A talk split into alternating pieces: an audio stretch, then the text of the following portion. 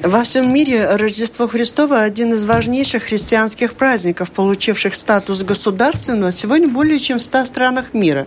Здравствуйте! Об особенностях празднования Рождества в Латвии, его символах, значении говорим сегодня в программе «Действующие лица» с главой Римско-католической церкви Латвии, архиепископом Рижским Збигневым Станкевичем. Здравствуйте!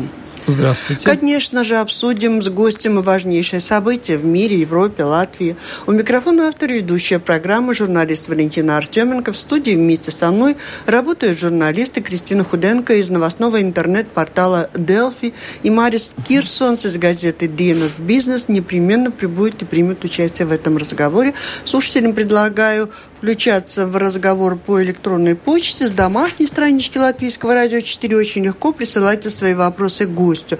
Оператор прямого эфира Наталья Петерсона. И начать, ну, я бы хотела спросить, может быть, события такого мирового значения, то, что президент США Дональд Трамп принял решение перенести посольство США в Израиле в Иерусалим, и теперь мир встревожен. И как раз в преддверии Рождества, покоя, мира, как можно комментировать, ну, не столько политическое это решение, как ситуацию тревожности, нетревожности в мире. Ну, собственно, это решение было принято давно, еще при прежних президентах, но его исполнение все время передвигали, по-моему, каждый раз на полгода, и это уже длится уже многие годы. Просто Трамп э, сразу президент сказал, что он не будет больше передвигать, и он это воплотит в жизнь. Ну, удачное ли это время? Конечно, об этом можно дискутировать, потому что э, ну, любое решение такого ранга, которое принимается или, скажем, ну, начинает испол... приводиться в исполнение, э, ну, надо как можно меньше пертурбаций вокруг вызывать. Поэтому действительно, ну, тут... Но это, но это в его в его компетенции, это его решение и его ответственность, потому что с точки зрения церкви, естественно, что любые решения надо бы принимать так, чтобы вызывать как можно меньше э, агрессии, как можно меньше кровопролития, да, вообще избегать этого. А как можно было такое решение принять, чтобы меньше? Э, ну да, видно, эти прежние президенты так они видели, что это может заострить ситуацию, и поэтому они ну, не, ре, не реализовывали, не это, реализовывали это решение, да. которое ну, а принято. Трамп, он очень такой решительный, ну и просто взял и ввел в жизнь это. Ну, я тогда в связи с этим хотела бы спросить и про наше решение. Надо ли было нам эту реформу перед выборами все это делать, чтобы люди становились демонстрации? Какую, какую реформу? Реформу школ э, русскоязычных. Как-то вот это все тянется, тянется, а решения это никакого такого мирного нет. Никто не идет, нет слова какого-то любовь между всем этим. Ну, конечно, государственная политика, там, я думаю, любовь э, не, не присутствует э, в законах, и любовь нельзя навязать насильно. Да? Как говорится, насильно мил не будешь. И, и естественно, что такого рода вопросы надо решать путем э, диалога. И, естественно, каждая сторона должна как-то понять аргументы второй стороны, партнера диалога, и потом как-то пытаться договориться и принять решение.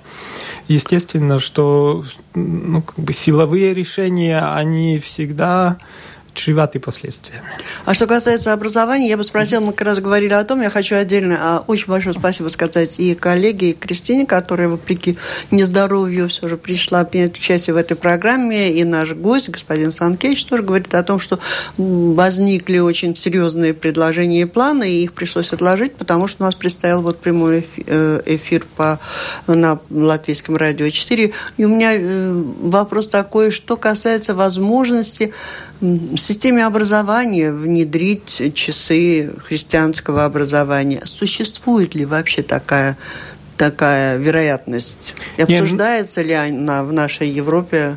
Не, ну до сих пор у нас э, существовала возможность обрести христианское образование в первых трех классах. Там была обязательная так называемая пара или этика, или христианское была и есть? учение. Была, но теперь это переводится из обязательной пары, вычеркивается, и теперь это переводится на э, факультатив. факультатив потому что во всех остальных классах был факультатив. Но, к сожалению, факультатив не работает, поскольку обычно тогда уроки планируются после обеда, когда ученики или имеют какие-то там, не знаю, занятия спортом, там разные, разные другие кружки, а, но большинство просто, они хотят идти домой и все, им уже уроки закончились. И поэтому в основном это не работает. И тут поднимается вопрос о том, хотим мы ли вообще в таком случае, чтобы ученики получили образование, связанное с вопросами религиозного мировоззрения, скажем, духовного толка. Потому что официальная версия такова, что это все интегрируется в другие предметы. Но на данный момент я слежу за развитием событий и вижу, что та интеграция, там определенные элементы этики, они, да, вошли в предложения, те, которые готовятся, но именно э, образование, касающееся христианского мировоззрения, э, касающееся Библии, касающееся таких ну, духовных основ жизни и вопросов веры, к сожалению, там практически не существует. И поэтому э, мой, мой взгляд, мое убеждение таково, что не надо спешить именно вот с этой реформой и вычеркивать вот эту обязательную пару э, предметов, но поработать всерьез чтобы ну, все-таки наши ученики получили образование, которое э, ознакомливает их с корнями нашей европейской культуры и цивилизации. Но для этого надо, чтобы это было кому-то надо. В Министерстве образования есть такое видение в правительстве, что вот да, надо, чтобы да, такое да. было. Это вопрос приоритетов. По-латышски вот есть такой термин «политическая гриба». Воля. да, воля политическая. Если Э, если у тех, которые принимают решения, э, они считают это важным, записывают это в приоритет, тогда они найдут возможность. Но если главное, что хотят нашим детям, ученикам э, впоить, что это – знание, чисто рациональные знания, это потом э, карьера, это как можно больше денег, чтобы они могли заработать. Если это приоритеты, тогда, конечно, вопрос веры, вопрос да, и даже нравственности, он будет э, во втором плане. Это так, как там в свое время Хопс очень, или там Лок, они очень утилитарно подходили к вопросам религии и терпели ее только постольку, поскольку она помогает удержать э, общество в каких-то рамках. А насколько вообще востребована была эта христианская этика? Там же можно было выбирать этика или христианская. Христианскую много вообще выбирали? Потому что, например, я вот вообще не знаю родителей, которые это выбрали. Э, да, нет, выбирали, но это не было большинство. Да, это надо признать, но в любом случае это была такая был возможность, выбор. и все-таки был выбор, да. А теперь, собственно, выбора нет. Э, выбор, ну да, это факультатив, но это, собственно, уже передвинуть там в задний план и, и лишить еще более мотивации на, на то, что, к тому, чтобы ходить на эти уроки. Какова вообще позиция места церкви, как вы видите, сегодня, э, если исходить из того, что как и в школе мало кто выбирает, так и в жизни мало кто выбирает. Многие люди выбирают практически христианский образ жизни, э, дружат с совестью, ведут себя хорошо, уважают людей, но при этом они не религиозны. А значение э, религии, значение вас как архиепископа, как церкви, например, католической сейчас, вот какое в государстве, в Европе, когда это, это вот оно где-то есть, ну и что, предстоит э, стараться навязывать, информировать, больше рассказывать? Или наоборот, так и происходит разобщение, небольшая часть верующих, а остальные, ну, будем думать, живут по-христиански? Не, ну навязывать наверняка нет. Я против любого навязывания. Но э, то, что мы в Евангелии читаем, что святой Иоанн э, Креститель, он говорит, я глаз вопиющего в пустыне. Э, церковь, она должна быть этим глазом вопиющим, и даже если общество превращается в пустыню, то все равно надо провозглашать э, истину, провозглашать благую весть, провозглашать то, что не единым хлебом э, жив человек, и что в сердце, в глубине сердца человеческого есть определенная ну, тоска, есть, я бы сказал, тоже мечта о том, чтобы жить в мире, который, в котором есть э, присутствие божественного и в котором приоритеты не просто вот э, заработать как можно больше денег любой ценой, сделать карьеру или выглядеть там красивее всех остальных. Это, конечно, тоже, я бы сказал, Сегодня это в топе. важно, это надо, но это никогда не может быть самоцелью и занять первое место в жизни, потому что это становится идолом. Это вот тот э, пресловутый как раз золотой телец, потому что этим золотым тельцом может быть тоже мое эго и мои представления о моем собственном величии. Но идол, у него есть такая характеристика, что вначале человеку кажется, что ты получаешь мнимость счастья, но на очень короткий момент, а потом наступает похмелье. Потому что идол, он разрушает человека, он не служит благу человека. И вот это задача церкви. Просто информировать общество о том, что тебе нужно, чтобы дом твоей жизни – и твоей семьи, и нашего государства был построен на скале, а не на песке. Потому что если строиться на этих благах, которые приходящие и которые являются ну, не, не стабильными, они при первом порыве ветра, при первом наводнении фундамент рушится, и дом рушится, и тогда человек теряет, в общем-то, смысл. И мы видим, что вот то, что из Латвии столько людей уехало и продолжают уезжать, говорит о том, что с нашими фундаментами что-то там не так, потому что люди, значит, ну, не чувствуют себя, себя здесь стабильно.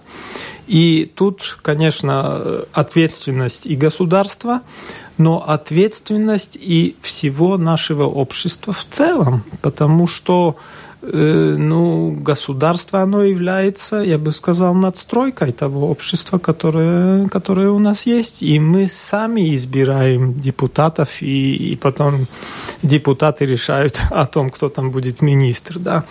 Поэтому ну, это последствия тех установок, основных установок в нашем обществе, то, что мы теперь пожинаем плоды. Но не золотым ли тельцом они уезжают? Да, они уезжают в страны, где, где даже и с крестом иногда и ходить нельзя, потому что может оскорбить чьи-то да. Да, да, да, да, да. Вот, знаете, я тут могу сказать так. Я был удивлен. Но э, я получаю теперь э, вот праздничные э, открытки, поздравления из, с разных сторон, в том числе из Э, от послов западных стран или там руководителей каких-то предприятий наших, и все чаще э, в этих поздравлениях, пожеланиях так season greetings, сезонные поздравления. Там нету слова Рождество, что мы вас поздравляем с праздником Рождества.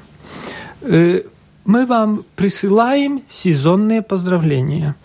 И теперь самое изумительное, что произошло, из двух мусульманских стран от послов я получил рождественские поздравления. Арабские Объединенные Эмираты, мне прислали, мы вас поздравляем с Рождеством страны. и желаем счастливого Нового года. И также посол, по-моему, Азербайджана тоже мне прислал, он меня поздравляет с Рождеством.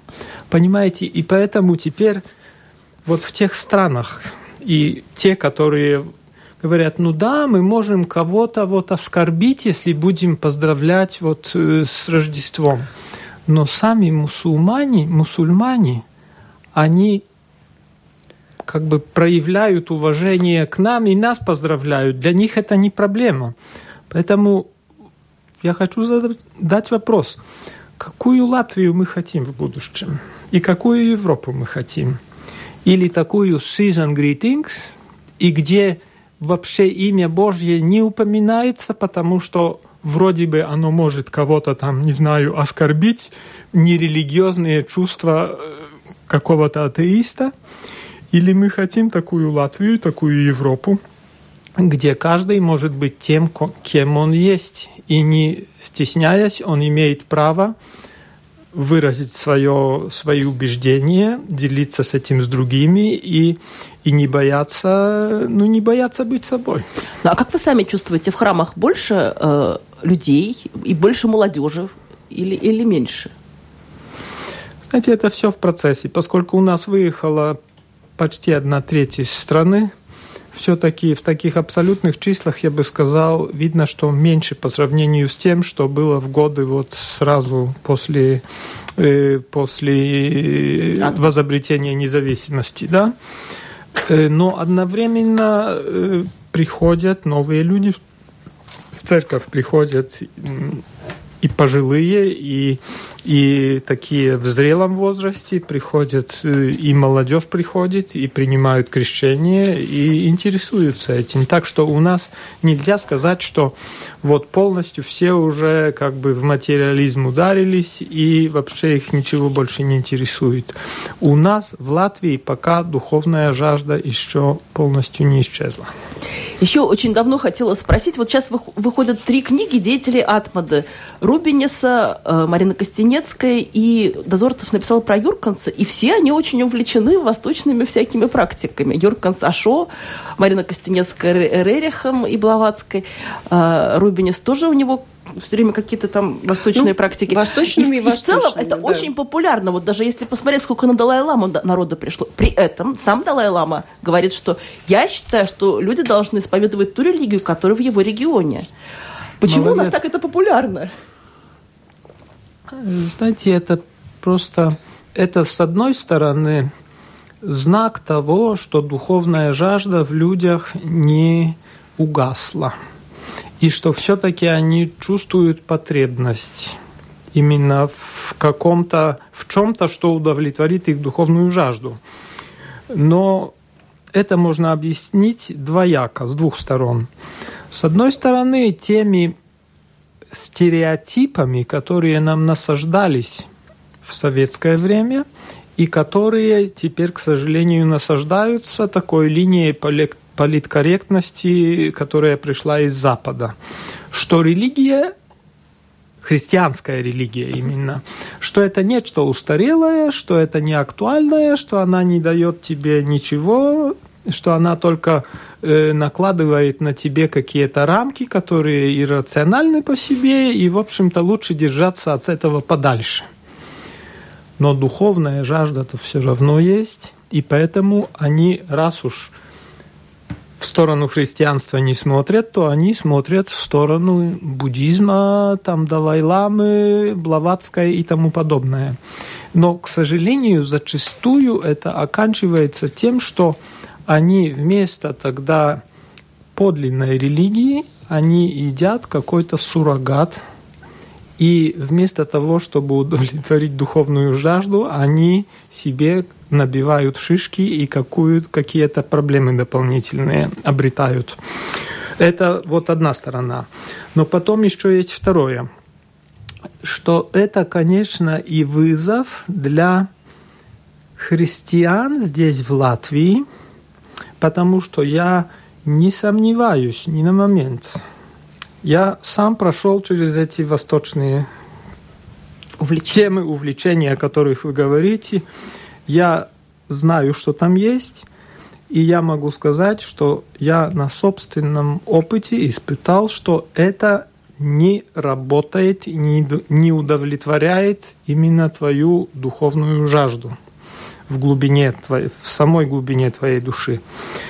И поэтому вызов перед христианами в Латвии, и не только в Латвии, но во всем западном мире – это явить нашему обществу, которое оно дезориентировано, оно, собственно, затерялось в каком-то смысле, в духовном смысле, показать, что здесь есть предложение, здесь есть ответ, который работает. И э, что то, что внес в мир – Христос, рождаясь именно на земле, и потом через, через всю свою жизнь и деятельность, и, и своей смертью, и потом воскресением, Он дает нам ответ на самые существенные вопросы касательно смысла жизни. И задача христиан – это донести до сведения наших сограждан. И тут, конечно, нам есть как бы ну, есть возможности роста. Э, тут это тоже, я бы сказал, шайба на нашей стороне тоже. Не только что можем вот говорить, вот, мол, все остальные виноваты, мы, мы совершенны и почему-то за нами не идут. Мы тоже должны переосмыслить многое, найти такой язык, который будет понятен для, для общества, и также своей жизнью явить, что ну, что то, что мы проповедуем, что это на самом деле Божье. Вот слушатель утверждает, что христианское религиозное предложение не выглядит очень привлекательным. Предлагает вам показать, как оно работает. Ну, времени много нет, но, наверное, большая часть э, людей не видят ничего привлекательного в, в том, о чем вы говорите. Ну, я И могу... что это значит? Чудес да, хотят. Ну, я сейчас вам скажу. Э, хотя бы так. Э, в сентябре мы праздновали шестилетие нашего Бетлема Джелсердибас Майя, Дом милосердия, Вифлеемский дом милосердия. Там около 30 человек. Обычно живут от 20 до 30. Это алкоголики, наркоманы, вышедшие из тюрьмы, люди с, ули... люди с улицы. Я слышал их свидетельства, и некоторые из них, они вернулись в нормальную жизнь меня очень впечатлило свидетельство одной матери, которая вышла из тюрьмы. Она восстановила права матери, как бы, потому что дети у нее были уже забраны, лишена прав материнских. Она восстановилась, она вернулась в нормальную жизнь, и она даже стала миссионером. Она э, ехала служить в похожих домах помогая таким же, как она была до того. Потом таким же образом я слышал э, свидетельство мужчины, который похожим образом вернулся в нормальную жизнь. У нас служат два э, психолога-терапевта, которые сами были зависимы, но теперь они служат, они тоже вернулись в свою профессию и помогают своим, ну, как бы, э, товарищам по несчастью. Потом у нас при кафедральном соборе есть э, группа милосердия Caritas, где мы помогаем всем нуждающимся, которые к нам ну, как бы обращаются, независимо от вероисповедания. И в прошлом году, потому что у нас каждый год есть рождественская встреча с ними, я к ним обратился и сказал, я надеюсь, что на следующий год некоторые из вас, из вас будут сидеть с другой стороны, ну, по противоположной стороне. Это означает, с одной стороны были служители, а с другой стороны, ну, пациенты, можно uh-huh. так сказать. И, кстати, сегодня я прочитал отчет нашей ответственной за эту группу, и она мне описывает там человек семь, которые уже служат, помогают другим, которые сами были вот, ну, как бы среди этих нуждающихся. И такие группы у нас созданы где-то в 15 приходов в течение последних лет. Это некоторые всего лишь аспекты, которые ну, являют, что ли, такую социально э, каритативную деятельность церкви. Это не единственное.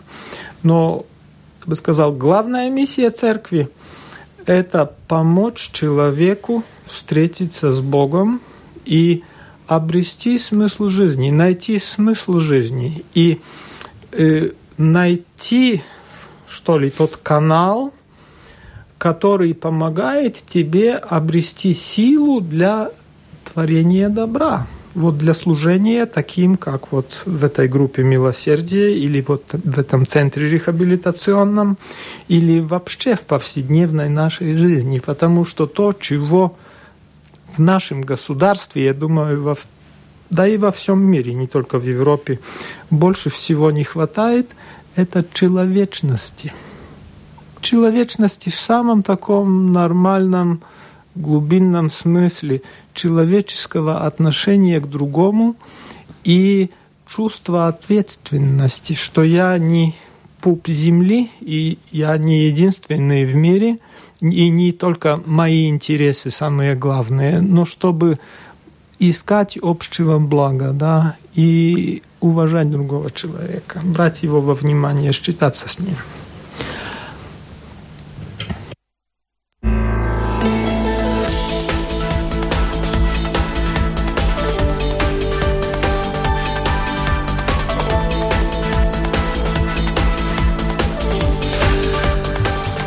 Напомню, вы слушаете программу Латвийского радио «Четыре действующие лица». В ней сегодня принимает участие архиепископ митрополит Латвийской римско-католической церкви Збигнев Станкевич и журналисты Кристина Худенко из новостного интернет-портала «Делфи». Ведет программу Валентина Артеменко, Латвийское радио 4. Слушатели по электронной почте присылайте свои вопросы э, гостю. Такой вопрос у меня Папа Римский Франциск призвал внести поправку в перевод строки из самой известной христианской молитвы «Отче наш». Э, расскажите, пожалуйста, об этой поправке. В какой мере это больше касается католиков? И это вызвало уже какие-то обсуждения в обществе. Ну, Папа Римский, он является верховным авторитетом в католической церкви, потому, поэтому он не может, э, другим он не может приказать, да, и католикам он не приказывает. Он просто это высказал при случай, когда была презентация поправки перевода э, во Франции на французском языке. Э, и он сказал, он похвалил, можно так сказать, этих э, епископов Франции и сказал, что действительно этот перевод был неточным и что стоит в случае, если в других языках он тоже неточный, что стоит задуму, задуматься может быть, стоит его э, скорректировать. Э, но это в любом случае не, э, не приказ. Э, это было сказано мимоходом. Э, и я вижу, что э, средства массовой информации тут в определенной степени манипулируют, потому что так, я видел такие заглавия. Папа Римский призывает изменить текст «Отче наш». И сразу некоторые начали волноваться, как это так, он изменяет текст священного писания, как бы меняет слова Иисуса Христа. Но это просто недоразумение. Он в оригинальный текст он не входит. Это он не имеет даже такой власти, потому что Папа Римский, он хранитель того, что он получил, да, и он ответственный за то, чтобы в неискаженном виде передать это дальше. Но откуда это искажение получается? Если раньше наше европейское, скажем, общество, оно имело оно имеет христианские корни, но оно имело и христианскую культуру, что ли. Дети получали христианское образование, они в семье получали основу веры, потом шли в церковь, и они понимали, что за этими словами скрывается, не невиденское искушение. Это не надо было там объяснять. Сегодня, когда вот только что мы говорили, что э, христианское образование тоже из школ, как бы все, ну, его вытолкнули в советское время, и теперь этот процесс тоже продолжается, что теперь этот текст воспринимают дословно. И они не знают, какое содержание скрывается за этими словами. И поэтому Папа Римский тут имеет, ну как бы он прав в этом смысле, что если общество уже не понимает, если это может ввести в заблуждение насчет истинного смысла, тогда надо этот перевод скорректировать. Но мы вчера говорили с нашими епископами католическими, я переговорил уже и с лютеранскими епископами на эту тему, и мы были единогласны, что в Латвии в данный момент нет необходимости корректировать перевод, потому что все-таки у нас основная, скажем, масса верующих и общество все-таки понимают, ну, что не адекватно, адекватно да, не... что не Бог вводит в искушение, а что истинный смысл этих слов Господи помоги мне не, не впасть нам... в искушение, не ага. дай мне, что ли, поддаться искушению. А православные тоже? Э, ну, православные они тоже. Я думаю, православная церковь, она очень блюстит традицию, uh-huh. и если уж там э, не введено свои искушения, uh-huh. традиция передала, то я думаю, православные наверняка не будут революционерами uh-huh. В этом Но пока в этой решили области. в католической не менять, или все-таки будут менять молитву? Нет, у нас нет. В Латвии мы не видим такой необходимости э, менять То есть может быть перевод. так, что в католицизме в Латвии нет, а в другой стране да, там это уже... Ну да, но это уже вопрос национальных да. языков, да, это и вопрос епископских конференций данной страны. Да, ну Потому вот что оригинал вот он у всех один, а уже как его передают, переводят на национальные языки, это уже Нет, компетенция главное, что мы каждой. услышали, что каждая страна, в принципе, будет решать да, сама да, в большом да, мире. Да, да. Я хотела спросить, э, визит Папы Римского мы ожидаем? Все-таки можете Ну, папа очень серьезно э, рассматривает вопрос приезда в Латвию. И мы надеемся, что он приедет сюда. В следующем году. Мы так надеемся, но надо ждать официального, официального подтверждения. А оно, приглашение уже есть? Приглашение, да, на всех уровнях оно уже а есть. А что это означает? Да. Э, как вот, готовится? Если приезжает? Если приезжает, ну, мы можем параллели провести, что как мы было молодцы, замечательные 25 такие. лет тому назад, когда Иоанн Павел II приехал сюда. Это было очень важное событие не только для католиков, но для всех христиан и для всего государства, потому что он нас поддержал в духе, он э, нам, э, ну, как бы взбодрил нас, он назвал те ценности по имени, которые у нас есть, которые у нас видел, и он, ну, как бы вдохновил нас, ну, что ли, стремиться вверх и ввысь, да.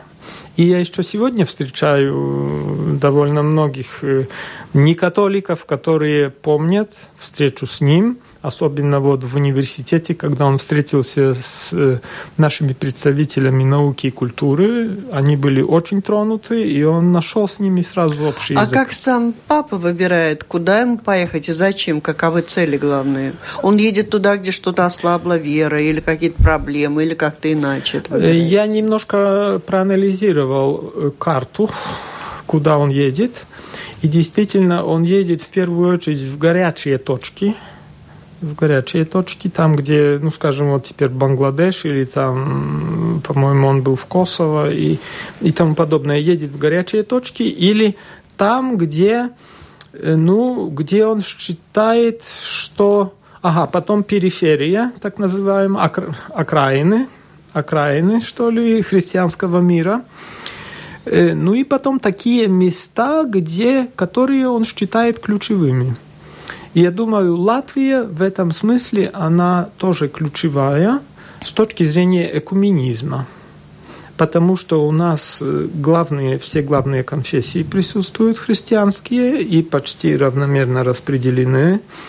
Э, потом мы являемся на стыке Востока и Запада, именно восточных традиций и восточной традиции и западной традиции, и тоже север-юг здесь как бы пересекается. Так что у нас у нас есть много таких, ну, что ли, моментов, которые ну, из-за которых, видно, он посчитал, что Латвия в этом смысле важнее, чем его родная Аргентина, потому что в Аргентине он еще не был, а насчет Латвии он серьезно, значит, рассматривает это. А будет ли подниматься вопрос, вот папа известен как человек, который очень ратует за бедных. Да. А в Латвии одна из стран, которая самое сильное расслоение в Европе между бедными и богатыми.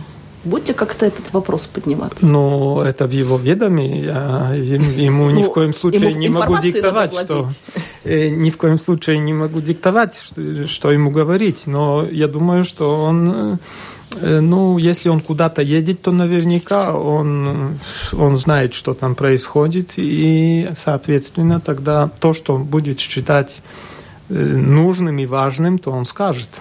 И действительно, его забота всегда Э, это в, в том же смысле, как я говорил, что он едет на окраины э, мира, что ли, но он занимается именно теми, которые, как он говорит, нам надо преодолеть менталитет исключения, потому что он ратует за теми, кого выталкивают как бы за пределы э, общества, да, которых оставляют. Он говорит, каждый человек, он, он создан по образу и подобию Божьему, и он достоин любви, и, и у него есть незыблемые права, которые надо уважать. И если он сам не справляется с собой, то тогда государство, общество и церковь должна э, прийти ему на помощь. Да. Латвия в большой мере уникальная страна. То, что у нас здесь католики и православные легко находят общий язык и не делят много ничего между собой, достаточно дружественны. Да, это другу. уникальное, потому что э, когда э, кардинал Паролин, значит, госсекретарь э, Святого Престола, был в Латвии, то он сказал, что я не видел ни в одной стране в мире такого уровня экуменического э, сотрудничества, как в Латвии. Он очень высоко оценил наши именно взаимоотношения между христианскими конфессиями. Ну, что-то для этого делают с руководителями церквей или так у нас случилось? Что в одной семье есть и католик, и православный нередко. И Знаете, тут, э, не, конечно, то, что в семье очень многие смешанные семьи, но э, это похоже почти что на юмор, но, но это очень серьезно, что в советское время священнослужители всех конфессий сидели вместе в лагерях и в тюрьмах, и там они подружились. Конечно, по-прежнему волнует тема православной Пасхи и Рождества. Как-то вы со своей стороны, как католический глава католической церкви, все-таки продвигаете эту линию, что, в общем-то, и православным надо бы оставить это время. Не, ну я, не, я неоднократно об этом высказывался, что я э, смотрю на это положительно, чтобы у православных тоже э, день Рождества, когда они празднуют Рождество, чтобы это был свободный день. Э, к сожалению, до сегодняшнего дня там ну, положительного решения не было. Э, но тогда можно э, тут как бы еще две возможности. Одна, конечно, она маловероятная, но она была бы идеальная, что мы празднуем Рождество Э, в тот же день. И, э, насколько я понимаю, в довольно многих странах э, православная церковь именно приняла ну, западный календарь, и тогда все празднуют вместе.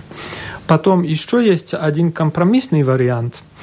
6 января западные церкви, это и в протестантском мире, и в католическом мире, празднуют день так называемый трех королей или богоявление, да, э, или как по-латышски «звайгзнесдена». Э, это протестанты так называют, День звезды. Ну, вот та звезда, которая привела трех царей или трех волхвов, мудрецов mm-hmm. к Иисусу, к новорожденному. Этот день обязательное торжество, обязательный праздник в нашей церкви, и можно ввести этот день, потому что, как свободный, потому что во многих странах он является свободным, хотя вот в той же Швеции, которая не католическая, да, но там это свободный день. И тогда, поскольку шестое это уже э, вечер Рождества, шестого вечера. Восточная церковь начинает, да, праздновать Рождество, то если бы этот день был свободным, то это уже тоже как бы, ну, помогло, что ли, усилить вот этот, а, это Но измерение мы празднования. Э, видим, и будем видеть, наверное, что-то позитивное. Те, кто здесь собрались, будем считать, что э, раз уж, э, как вы уже сказали тоже сами, что не в топе сегодня может быть э, духовность, религиозность, то то, что в Латвии есть два Рождества, может быть, это напомнит лишний раз всем нам, да. кто здесь живет, о том, что он родился. Просто сейчас время уже к завершению. Я хотела вас попросить и о символах э, Рождества в католицизме, и о том, как празднуется, и о значении праздника, и поздравления. Вот уже об этом завершении выпуска. Ну, символы, э, я думаю, всем известны, что символ – это ясли. Э, это елочка, под которой есть ясли. И там есть фигурка новорожденного Иисуса, его матери, его опекуна, святого Иосифа, потом там тоже вот эти волхвы или три мудреца, там верблюды, овцы и тому подобное, да. Э, это вот такие внешние символы. Но самое вот серьезное, что ли, послание этого праздника, что Бог в лице Иисуса Христа – когда Иисус родился на земле, что Бог стал близким. Он пришел к нам в виде беззащитного ребенка. Он нам не угрожает. Он пришел, чтобы э, явить нам э, то, кем является Бог, да, чтобы явить Его план и чтобы облегчить нам э, коммуникацию с Ним, общение с Ним. И то, что еще святой Иоанн Павел II неоднократно повторял, что Бог, воплощаясь вот э, в лице Иисуса Христа, рождаясь Иисуса Христа, значит, Слово Божье, оно таинственным образом соединилось с каждым человеком. То это означает, что в каждом человеке есть неизмеримая глубина – и в этой глубине, в этой основе нашего существования присутствует Бог, и мы можем как бы выйти на, на общение с Ним, да. А вы есть в Твиттере, в социальных сетях? Да. Сегодня, когда из-за до церкви люди не доходят, не послушают пастора, у них есть возможность почитать, пообщаться с вами, да, поспорить, поговорить. Да, я в Твиттере вчера написал, что я иду к вам, даже по-русски, э, запись и ссылку на, на вашу страничку, где, где есть программа. Я просто слышала такой вопрос, вам уже задавали. А вот интересно, как вы думаете, если у апостолов была бы возможность тоже в социальных сетях о чем-то говорить, было бы больше сегодня поклонников, ну не поклонников, сторонников церкви? Ну, Папа Римский, он э, присутствует в социальных сетях, и я тоже следую за ним, и порою именно э, делаю так называемый ретвит со своим комментарием, э, в первую очередь те тексты, которые я считаю особенно важными для латышской аудитории, и вижу, что они находят резонанс.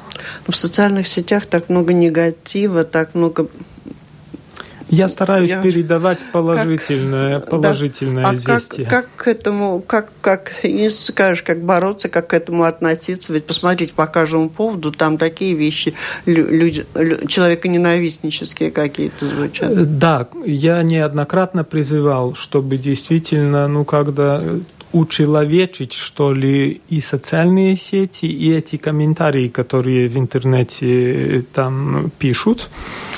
Э, но потом я тоже призывал, чтобы те, которые люди доброй воли и верующие, чтобы они активно участвовали там и чтобы они вступали в диалог с теми, которые ну, пишут эти отрицательные вещи. И я даже имею положительные примеры, э, что я помню один, кстати, журналист, он очень а, таким, очень аррогантно э, реагировал на мои записи, я долго, ну, просто не обращал на это внимания. Ну, ладно, раз ему это доставляет удовольствие, пусть там пишет себе.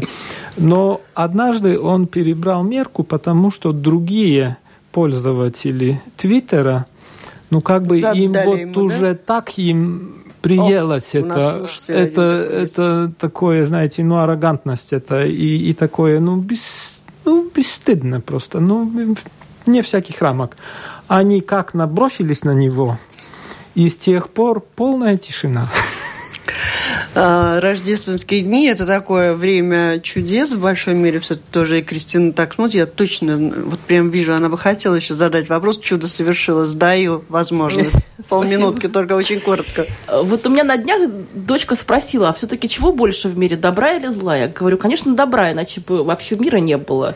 Но в целом вот такое ощущение со всеми этими войнами, потоками информации, что какой-то как-то многие говорят вообще о приближении апокалипсиса.